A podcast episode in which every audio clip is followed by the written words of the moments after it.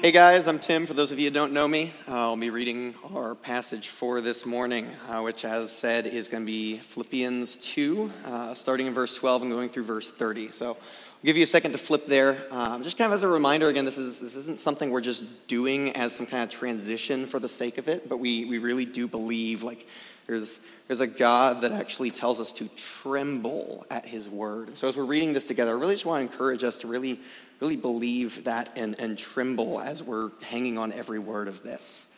Um, so, Philippians 2 uh, 12. Therefore, my dear friends, just as you have always obeyed, so now, not only in my presence, but even more in my absence, work out your salvation with fear and trembling. For it is God who is working in you both to will and to work according to his good purpose. Do everything without grumbling and arguing, so that you may be blameless and pure children of God who are faultless in a crooked and perverted generation, among whom you shine like stars in the world by holding firm to the word of life. Then I can boast in the day of Christ that I didn't run or labor for nothing. But even if I'm being poured out as a drink offering on the sacrificial service of your faith, I'm glad and rejoice with all of you. In the same way, you should also be glad and rejoice with me. Now I hope in the Lord to send Timothy to you soon, so that I too may be encouraged by the news about you. For I have no one else like minded who will genuinely care about your interests. All seek their own interests, not those of Jesus Christ. But you know his proven character, because he has served with me in the gospel ministry like a son with his father. Therefore, I hope to send him to you soon, and uh, hope to send him to you soon as I see how things go with me. And I'm confident in the Lord that I myself will also come soon. But I considered it necessary to send to you Epaphroditus, my brother co worker, and fellow soldier, as well as your messenger and minister to my need, since he has been longing for all of you and was distressed because you heard he was sick. Indeed, he was so sick that he nearly died. However, God had mercy on him, and not only him, but also on me, so that I would not have sorrow upon sorrow. For this reason, I'm very eager to send him, uh, so that you may rejoice again when you see him, and I may be less anxious. Therefore, welcome him in the Lord with great joy, and hold people like him in honor. For he came close to death for the work of Christ, risking his life to make up for what was lacking in your ministry to me. This is the word of the Lord. Thank you, brother. Appreciate it. Morning. My name is Drew Moss. Uh, I am one of the Drews here at Sunnybrook.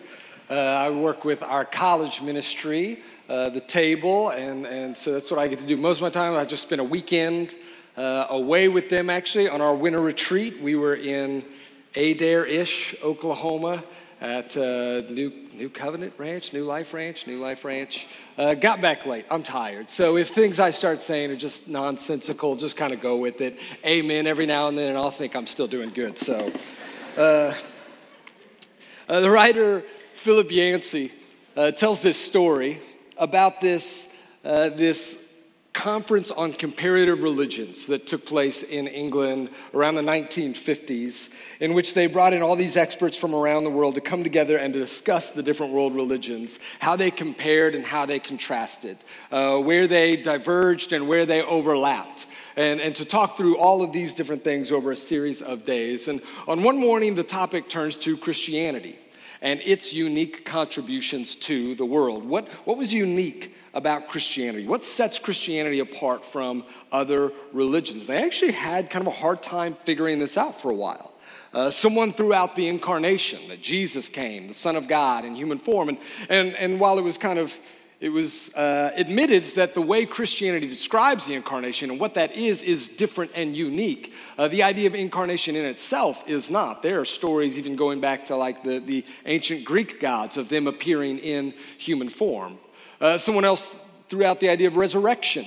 And again, while Christianity's version of resurrection is something different and unique, there are a number of religions that talk about life after death. And so they went round and round on this for a while. And finally, uh, late into the conversation, into the room walks uh, C.S. Lewis, who was a well known, even at that time, Christian apologist and writer. And so, of course, when he walks into the room, all eyes turn towards him. He asked them what they were discussing, and, and they mentioned it. And so somebody put the question to him Lewis, what is it? You tell us, what do you think? is the difference between Christianity and everything else? What makes Christianity unique?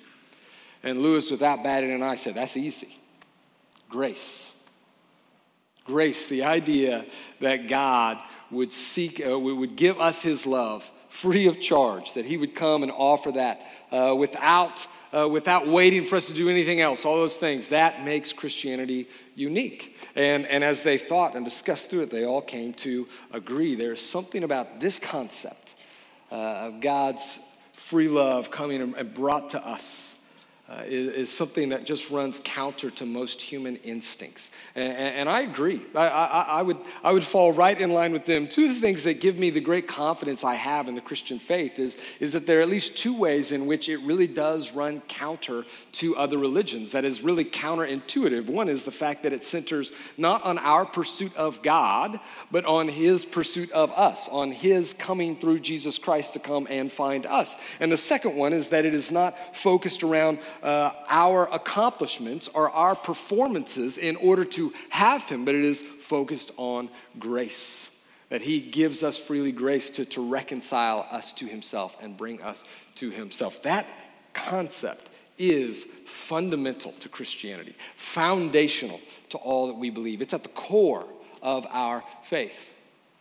Our most famous verses have to do all with this. John 3:16. For God so loved the world that he sent his only son that whoever performs a set list of tasks lives a really good and moral and upright life? No. Whoever simply believes in him will have eternal life. Romans 6:23 for the wages of sin is death but the free gift of God is eternal life in Christ Jesus our Lord. Ephesians 2 8 through 9 for you have been saved by grace not by works. It is God's gift. This is not from yourself so that no one may boast. You've been saved by grace. This is what it is to be Christian. This is at the core of all that we are, which is why the opening verse of our text today can be kind of puzzling to a lot of people. A lot of really smart people have been puzzled by this passage. There have been a lot of pages in commentaries and in uh, scholarly resources written about this verse, trying to sort out what exactly Paul means. Philippians 2:12. Therefore, my dear friends, just as you have always obeyed, so now, not only in my presence, but even more in my absence, work out your own salvation with fear and trembling. We're going to, just so you know, we're going to try to touch on all of this text today. We're at least points of it. We're going to try to touch on all of it. But, but we're actually going to spend a, a lot of our time, about half of our time, just right here in this one verse because it really is a big verse and there's a lot to unpack. And the rest of the text kind of flows from what Paul is saying here. He starts with this word, therefore, which you know, that means that we're supposed to go back and look. What he's about to tell us is built on what he's already said to them. And, and we learned about this last week, Philippians 2 1 through 11. There, Paul comes to this church that is plagued by conflict, and he calls them to put the interest of other people in front of their own. He calls them to unity through humility, as Justin said last week. And then he says this that you ought to have Every one of you ought to have the same attitude as Jesus Christ, who, being in very nature God, did not count equality with God as something to be used to his own advantage, but he emptied himself and took on the nature of a servant. And then Paul goes into our text here. Therefore, if that's what Jesus did, then I'm urging you to follow through. Obey, just as you did when I was there with you. Continue obey to this day. And he says this, and work out your own salvation with fear and trembling. And that's the, that's the weird part. That's the strange part. Work out your own salvation? Something about that doesn't sound quite right, does it? Actually, it gets weirder than that. Work out is, is the, the word that they've chosen or the way they've chosen to translate this word, but that's probably not the best translation. The word in Greek is katergazomai, and pretty much all the biblical scholars will say that's the most natural reading of this word is accomplish or produce. In fact, that's how this, this, this word, every other place in the New Testament, is translated as either do or produce or accomplish. I won't go through all of them. Let me just give you one example Romans 5 3. And not only that, but we also boast in our afflictions because we know that our afflictions, katergazomai, our affliction produces endurance. And this is the word that Paul is using. Um, obey, just as you did in my presence, obey in my absence. Produce your own salvation with fear and trembling. And now it doesn't just sound weird, it sounds almost heretical, doesn't it? And I'd be tempted to maybe say that it was, except for the fact that it's in the Bible, right? And, and heresy, the definition of heresy is, is diverging from the Bible. And, and so this is what is said right here in the scripture. It is said by Paul, the apostle of grace. This is God's truth. And, and you should know that this verse, Philippians 2.12, is not an outlier. It's not some random verse that we can try to kind of twist around and go, ah, well, we can make it fit with everything else. The reality is actually, this idea comes up over and over again in the New Testament. There are numerous other texts that connect our obedience and our works to our salvation. Actually, every author in the New Testament says this. Every one of them, some of them in multiple places, starting with Jesus himself, who says at the end of the Sermon on the Mount, Matthew 7 21, Not everyone who says to me, Lord, Lord, will enter the kingdom of heaven, but only the one who does the will of my Father in heaven. There are those who will profess faith in me, and you should profess faith in Jesus as Lord. But Jesus says that there are those who profess faith and they will not be saved. It is only those who do the will of my Father in heaven. Writer of Hebrews says in Hebrews 12, verse 14, strive, make efforts towards peace with all men and for the holiness without which, one, without which no one will see the Lord. That is, if your life is not marked by holiness, you better strive for it. If your life is not marked by holiness, he says, you will not see the Lord. And probably most famously, James, in chapter 2 of his letter, he asks this question Suppose a man has faith but has no works. Can such a faith save him? And James' resounding answer is no. No, it cannot save him. He'll, he'll go on to explain in verses 20 through 24 senseless person, are you willing to learn that faith without works is useless? Wasn't Abraham our father justified by works in offering Isaac his son on the altar? You see that faith was active together with his works, and by works, faith was made complete. And the scripture was fulfilled that says Abraham believed God and it was credited to him as righteousness, and he was called God's friend. So you see that a person, and this is a weird phrase to see, you see that a person is justified by works and not by faith alone. And then he'll go on one verse later to say this, and this is probably the most famous part For just as a body without the spirit is dead, so also faith without works is dead. This truth is all over the New Testament. And it has puzzled many people at times because it seems to contradict the clear and plain teaching that we are justified by grace alone through faith alone. In fact, there are many who've just gone ahead and said that, have proposed just that very idea that Paul's teaching contradicts the teaching of James. That Paul's teaching really contradicts the teaching of Jesus. I don't think we have that option.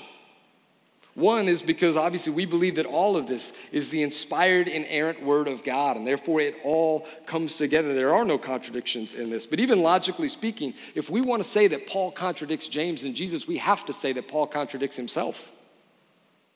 We have to say that he contradicts himself in Philippians 2:12, other places like Romans 2 that talk about how God will reward people according to their works with eternal life. We have to be able to put all of these things together.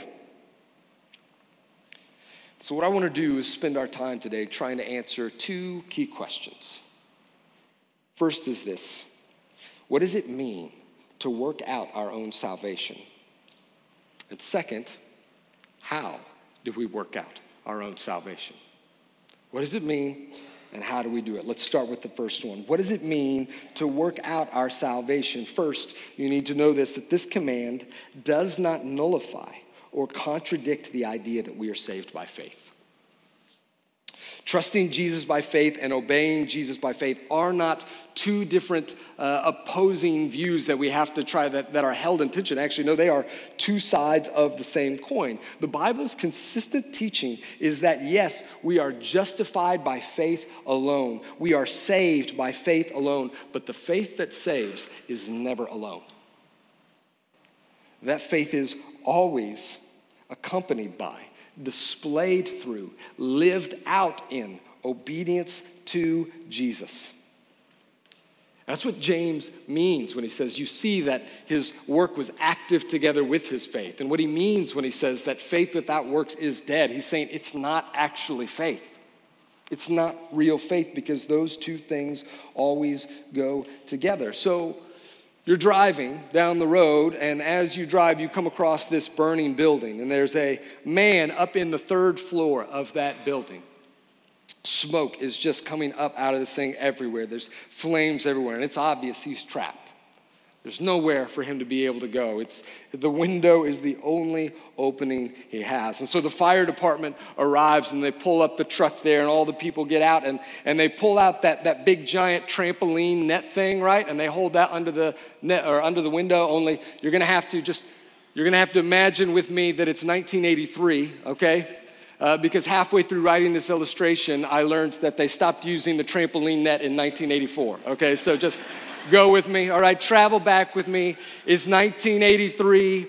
Michael Jackson's Thriller album is blasting through your speakers as you drive down the road in your car, and you notice this window with a guy uh, up there. The, the fire's burning, he's stuck in the, the fire department pulls up. They pull out the big net, right? They pull out the 1983 net and they set it out in front of him, and they shout out to the man, Do you trust us?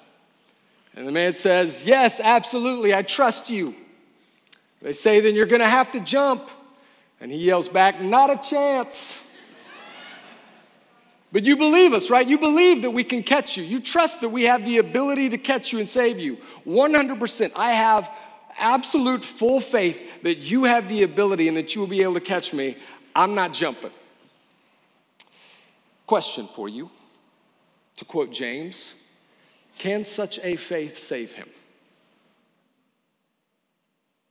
The answer, of course, is no, that merely agreeing with the fact that they can save him is not the same as trusting them to save him. That one implies action the kind of faith that is described in Scripture is not mere mental assent to the fact. Yes, I, I, I, believe that Jesus is the Son of God. I believe that He died on a cross. I, I agree that He rose from the grave. That's, that's one thing. But what, what the Bible is calling to is an active trust in Jesus that, that does not just uh, agree to what He says, but actually entrusts my life to Him, entrust myself to Him as my Savior and as my Lord. Those things must go together to clarify, when James says, when Paul says, when Jesus talks about faith and works working together that we do things, it's really important to make sure we get this. They are not talking about a certain like quota of works that you have to do. That if you you've got to make sure that you have faith and do the right thing 75% of the time or at least the majority, like 51%, you've got to be good. They're not talking about you've got to have faith and make sure you do these 30 things. And if you'll accomplish all those things, there's not a quota or standard that they are reaching for because the only real standard for our morality and our good works is perfection. If we're talking about getting to God, the only thing that gets us to God is perfection. And James himself will say one chapter later, none of us is. James 3:12, we all stumble in many ways. But what they're de- describing here is the fact yeah, no one is going to do this perfectly, but this does not depend on us. What saves us is a faith in Jesus that is shown through trying to follow that Jesus and stumbling in many ways sometimes. And then getting up and repenting and trying again, and then stumbling in many ways sometimes. When I realize that I've stumbled, I repent and I get up and I try back again, and over and over again. And all through that process, I trust Jesus with every part of it. The next thing you need to know about working out our salvation is that salvation is probably bigger than most of us think. We often use this term saved as synonymous with converted.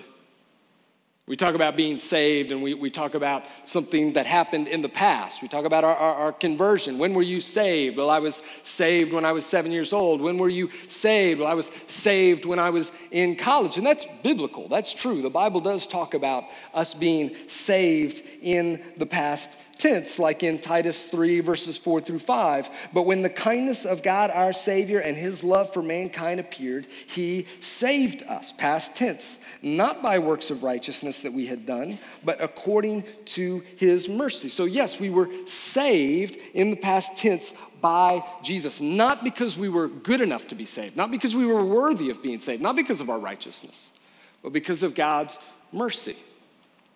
But there are other times when the Bible will use this phrase, this idea of salvation, and put it in the present tense. Like in 1 Corinthians 1:18, for the word of the cross is foolishness to those who are perishing, but it is the power of God to us who are being saved. Present tense, happening now, in this moment, are being saved. And still, there are other moments when the Bible will talk about salvation as something that is yet to come. Romans 5:10 For if while we were enemies we were reconciled to God through the death of his son then how much more having been reconciled will we be saved by his life? I think that verse is really interesting too because it goes back to the past right? I was reconciled by Christ, like in the past, and, and this is in the context of Romans 5 8, while we were still sinners. You didn't do anything to deserve that and he reconciled you. And yet he also says that salvation, full salvation, is future oriented. This is what is sometimes described as the three tenses of salvation. It is past, it is present, it is future. And this is because salvation in the Bible consists of three inseparable parts. They cannot be broken apart real cleanly. They all kind of fit and twist together. You've probably heard them talked about if you've been at Sunnybrook very long. The first is justification. Justification is the act by which God, through Jesus, removes our sins. Jesus pays for all of our sins on the cross, and therefore they are removed, and we are declared to be righteous. That is the, that's what justified is, declared to be righteous. But then there's the second aspect, which is sanctification. And this is the process by which the Holy Spirit is conforming us into the likeness of Jesus. That He is over time making us more and more like Him, more and more holy, uh, more and more in his image. And then, third, there is glorification, which is what will happen when one day all of this culminates in a new heavens and new earth. And we'll be given new bodies like Jesus. And we will be freed forever from the presence of sin. We will become what we were always meant to be. First John says it like this that we will be like Jesus, for we will finally see him as he is.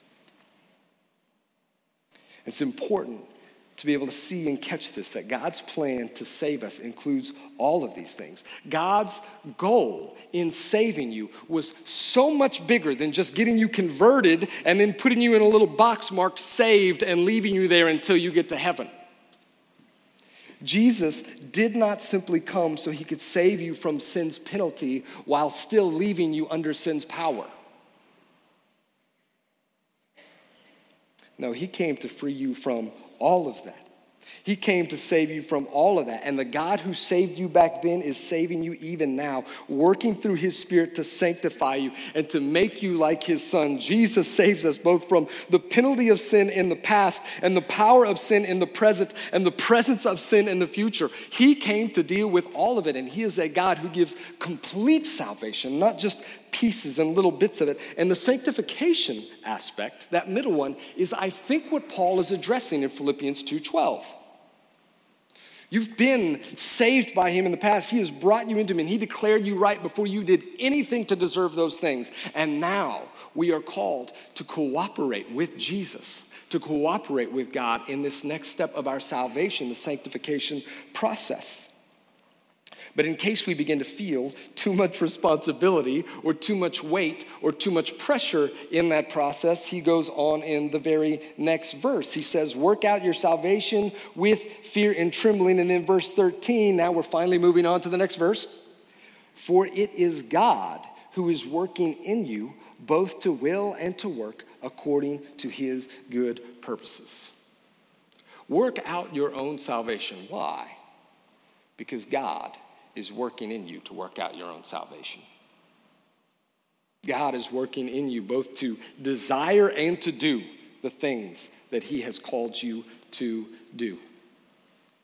And there is, I admit, a little bit of a mystery here between where, where God's human or where God's sovereignty kind of overlaps or where it, where it ends and where, where uh, human responsibility begins. I, I don't know. I don't know how to untangle that or, or parse that out completely. But what is clear is that working out my salvation does not mean that I am the one who makes it happen and that it all depends on me. No, God is the one working in me, giving me new power and desire to, be, to obey. That's clear.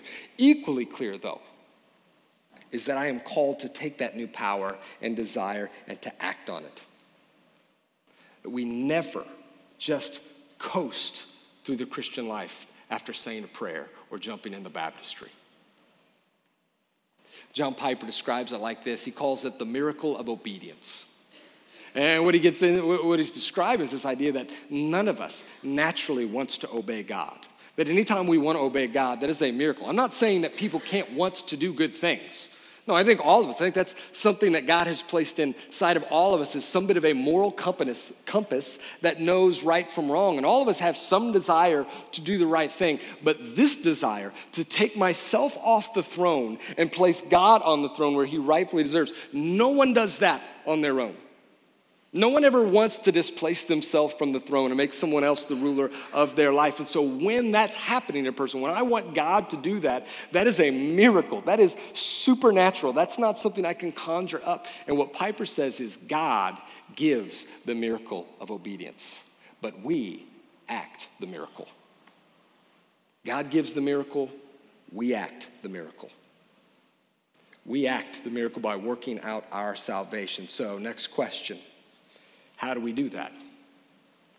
How do we work out our own salvation? What does this look like practically? What does Paul want us to do when he says, work out our own salvation? Well, he tells us in the very next verse.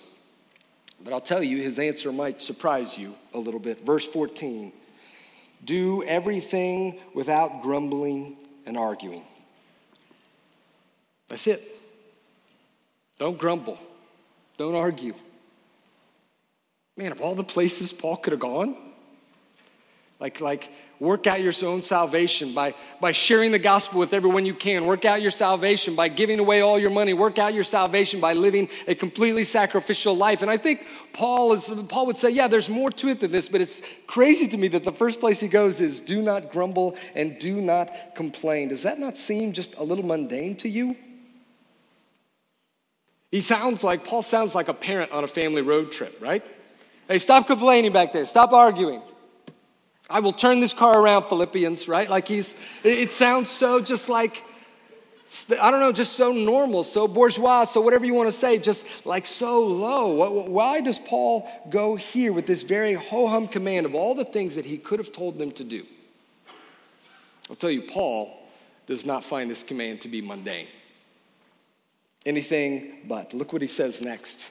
We'll read verse 14 again. Do everything without grumbling and arguing, so that you may be blameless and pure, children of God who are faultless in a crooked and perverted generation, among whom you shine like stars in the world, by holding firm to the word of life. Then I can boast in the day of Christ that I didn't run or labor for nothing. According to Paul, a life free of grumbling and arguing is one of the most striking things, one of the most Jesus like things a person can possibly do. And it makes sense, actually, because grumbling and arguing, complaining, moaning, that is, that is something that is such a part of the fabric of our world. It is one of the most natural things to do when you do not get your way, when things don't go as they intended, to complain and to grumble about those things. Is the most natural thing to argue with people that oppose you or get on your nerves. And so Paul says if you refuse to do that, if you'll live the way I'm calling you to, you will shine like stars. You will stand out. You will look different than everyone. And actually, when you, when you understand the context that Paul is writing into, it sheds a little bit more light on this thing. This is more than Paul just saying, hey, keep a positive attitude. This is, this is bigger than that. Because we know actually that, that the Philippian church is facing two major problems in this moment. Uh, one of those problems is internal that they are dealing with disunity within the church. And this is hinted at all the way through the text as, as Paul makes these commands to, to serve one another and put others' interests uh, in front of your own and, and have the same mind, have the same thought process together. But then it's made explicit when we get into chapter 4. He will say this in Philippians 4, verses 2 through 3 I urge Euodia and Syntyche to agree in the Lord. Yes, and I also ask you, true partner, this unnamed person, I ask you, true partner, to help these women who have contended for the gospel at my side. Paul says, man, there are these two women there, and, and he almost never does this. You will almost never see this in his letters where he will call out people by name in correction to like correct them. He will call them out to praise them, but to correct them, that almost never happens. This is serious. These two women, good women, godly women, both of them are co laborers with Paul. They have labored at his side in the gospel, and somehow they have ended up at odds with one another. And it appears that sides are being taken. It is beginning to tear apart at the fabric of this church. And so Paul pleads all the way through this uh, this letter for them to have u- unity and humility and service and love. But that's not the only problem they're facing. Externally, we also know that they're facing persecution. Because he'll say in Philippians 1:29, there has been granted to you to suffer on Christ's behalf. And then he says in verse 30, uh, Philippians 1:30 since you are engaged in the same struggle that you saw I had and now hear that I have. You're going through the same struggle you saw me have. What was that struggle? Acts chapter 16 this is what the church saw happen to Paul. As he preaches the gospel he is wrongfully accused he is arrested he is beaten publicly and then he is thrown in jail. And he goes I know it. You're going through the same stuff I was. Life has not been easy for this young church they have faced hardship from the very beginning, from the very outset, from the day Jesus saved them. They have been trying to faithfully follow Jesus, to follow the instruction and teaching that Paul has given. They've tried to be faithful to him, they, have tried to do what they were supposed to do. And guess what that has gotten them? It's gotten them suffering, it's gotten them beaten. Some of them have lost jobs. It's made them go through hard things. Have you ever tried to be faithful and obedient to Jesus and felt like the only reward you got was hardship and difficulty? That in spite of, and maybe sometimes even because of your obedience, the only thing you were getting in return was pain and hardship, relational strain with your family members, financial uncertainty as you try to give and to, and to be generous with your money, or severed friendship, or lost opportunities at work. Have you ever tried to take seriously Paul's commands in Philippians 2?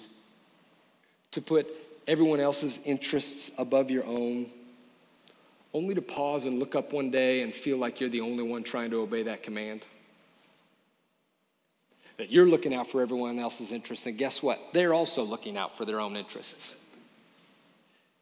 And it feels like you're just being taken for granted at best, taken advantage of at worst.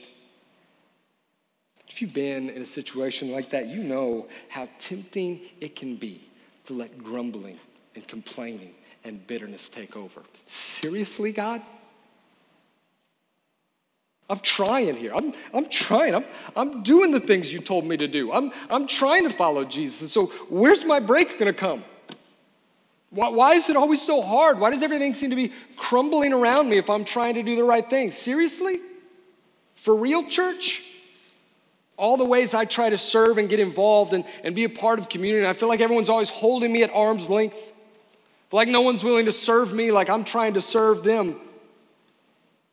You know how hard it is, how easy it is to fall into that groove. It's the natural response of all of us. And so we see that this mundane command from Paul is actually an extraordinary one. That much like Jesus in the Sermon on the Mount, he's raising the bar. You know how it works with Jesus, right? Stands up and he tells everybody, listen, I'm, I'm telling you, it's not enough for you to just not murder people. I'm telling you that you need to no longer have hatred in your heart towards your brother. It's not good enough just to uh, not commit adultery or not have affairs. I'm telling you that you should not look at someone lustfully in your heart. And here Paul is saying to them, I'm telling you, you're not just supposed to serve, you're not just supposed to do the right thing, that you're supposed to do that with the attitude of Jesus. I don't know if you caught that last week. But in Philippians 2 5, the command is not uh, have the actions of Jesus, though he wants them to do that. It's have the attitude, it's have the mindset of Jesus. And this has been actually a, a pretty mind blowing thought for me in recent years. I know, like I've always known, that Jesus lived a sinless life. But have you ever stopped sometimes and tease out all the implications of that? What that really means that he lived a sinless life?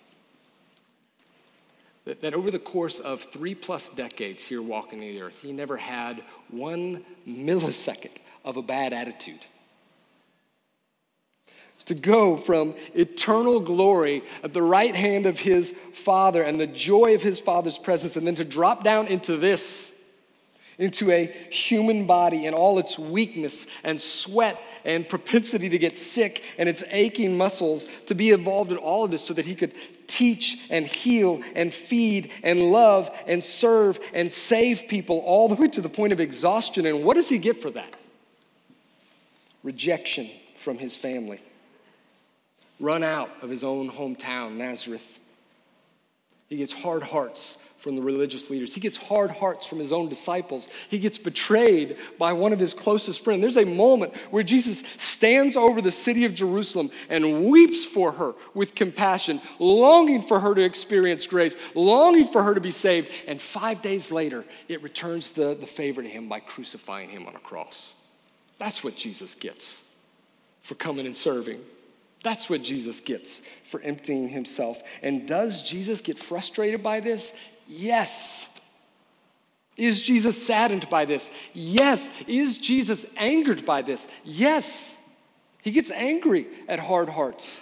He gets angry at injustice. He gets angry at the way sin is taking over people's lives, but he never, in the midst of that, never once lets it drive him towards a sinful, selfish pity party. Never once shakes his fist at his father for sending him down into this mess. Never lashes out towards people. Doesn't do that even for a second. And we know that he didn't, because if he had, we'd have no hope.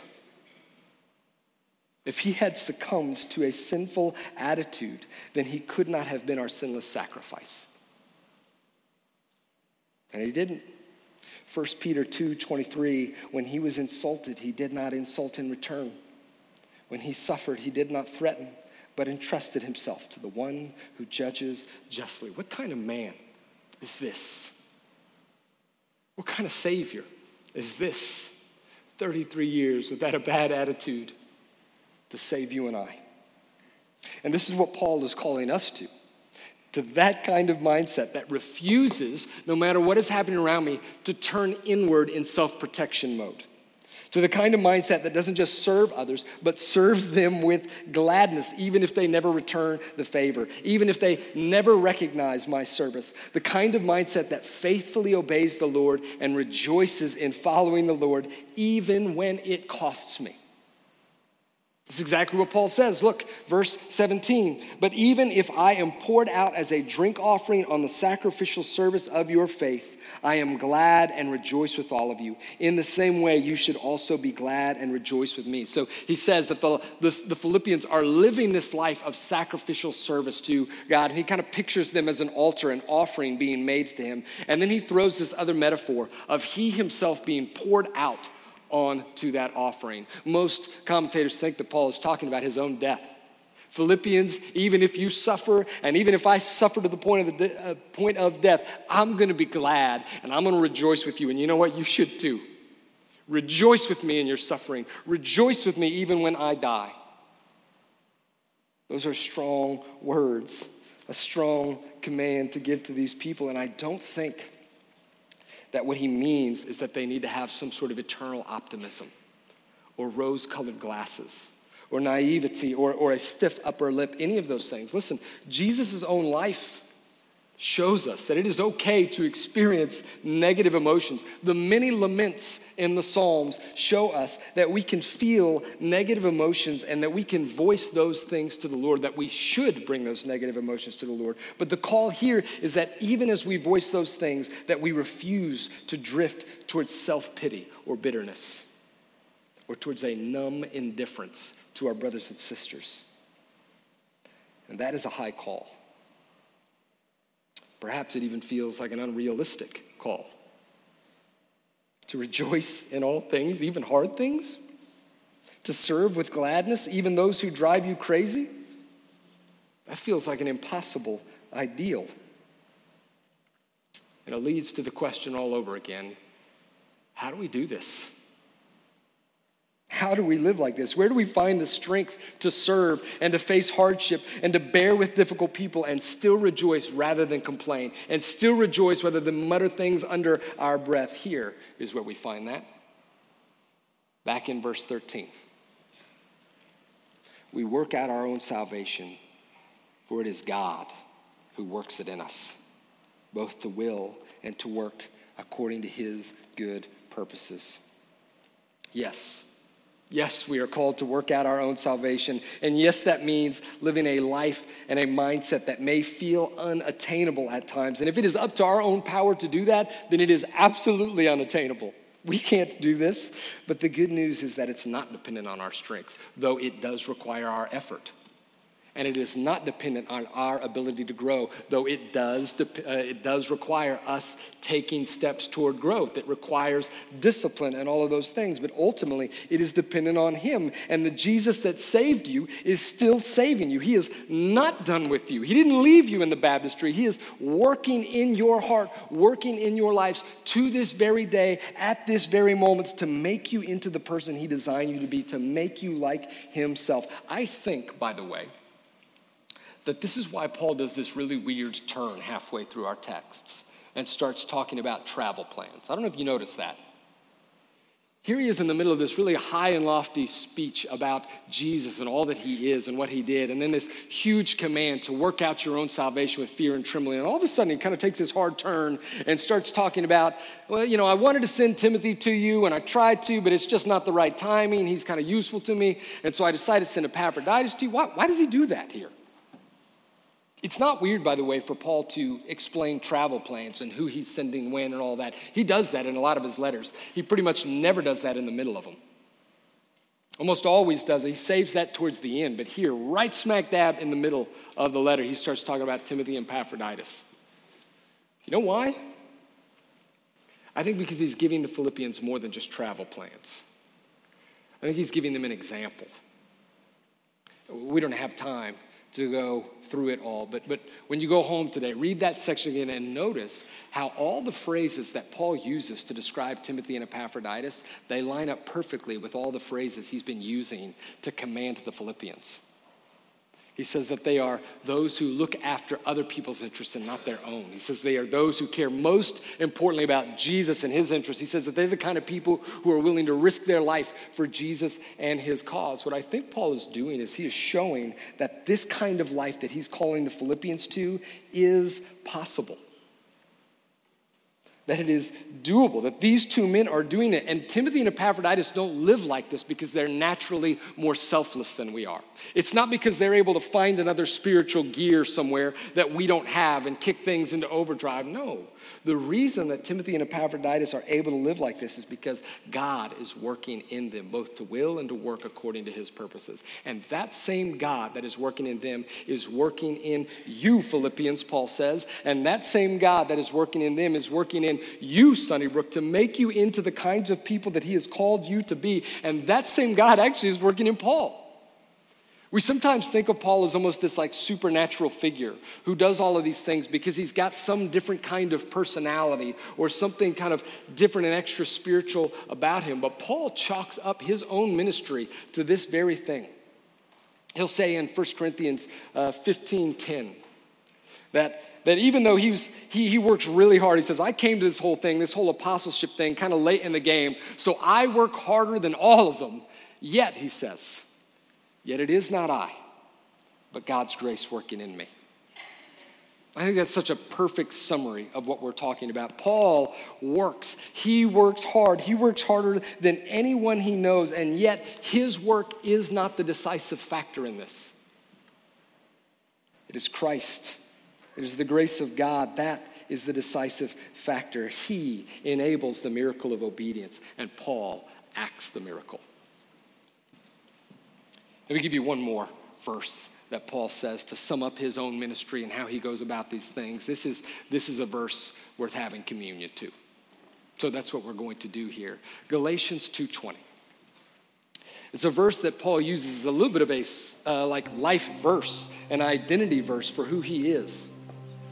In describing his own life, he says this, I have been crucified with Christ, and I no longer live, but Christ lives in me.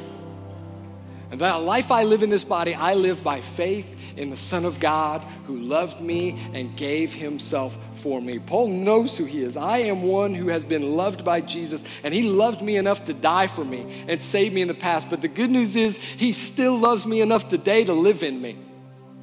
And everything I do, even though I put work into it, even though I put effort into it, it is ultimately done by my faith in Jesus. It is done by me depending on Him and trusting in Him and praying for Him and, and knowing that it is not I, but Christ in me. Listen, brothers and sisters, we've been called to a high calling. But in your struggle to do the right thing, know this you never struggle alone in your battle with temptation to try and put old ways behind you, you never battle by yourself. You battle with the power of God behind you. You battle, battle with the Holy Spirit inside of you. You battle with the Savior who loved you enough to save you then and loves you enough to save you now and will save you all the way through to the end. He is committed to that. And so when we take communion together, we don't just celebrate something that happened in the past, we celebrate something that is happening to this day and will happen until He sees it through to completion. And so, brothers and sisters, this is Christ's body given for us. Let's take and eat.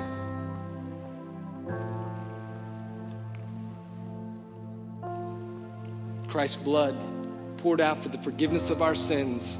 Let's drink. And now let's sing to Jesus, celebrating that it is Him, not us, that saves us and brings us all the way through.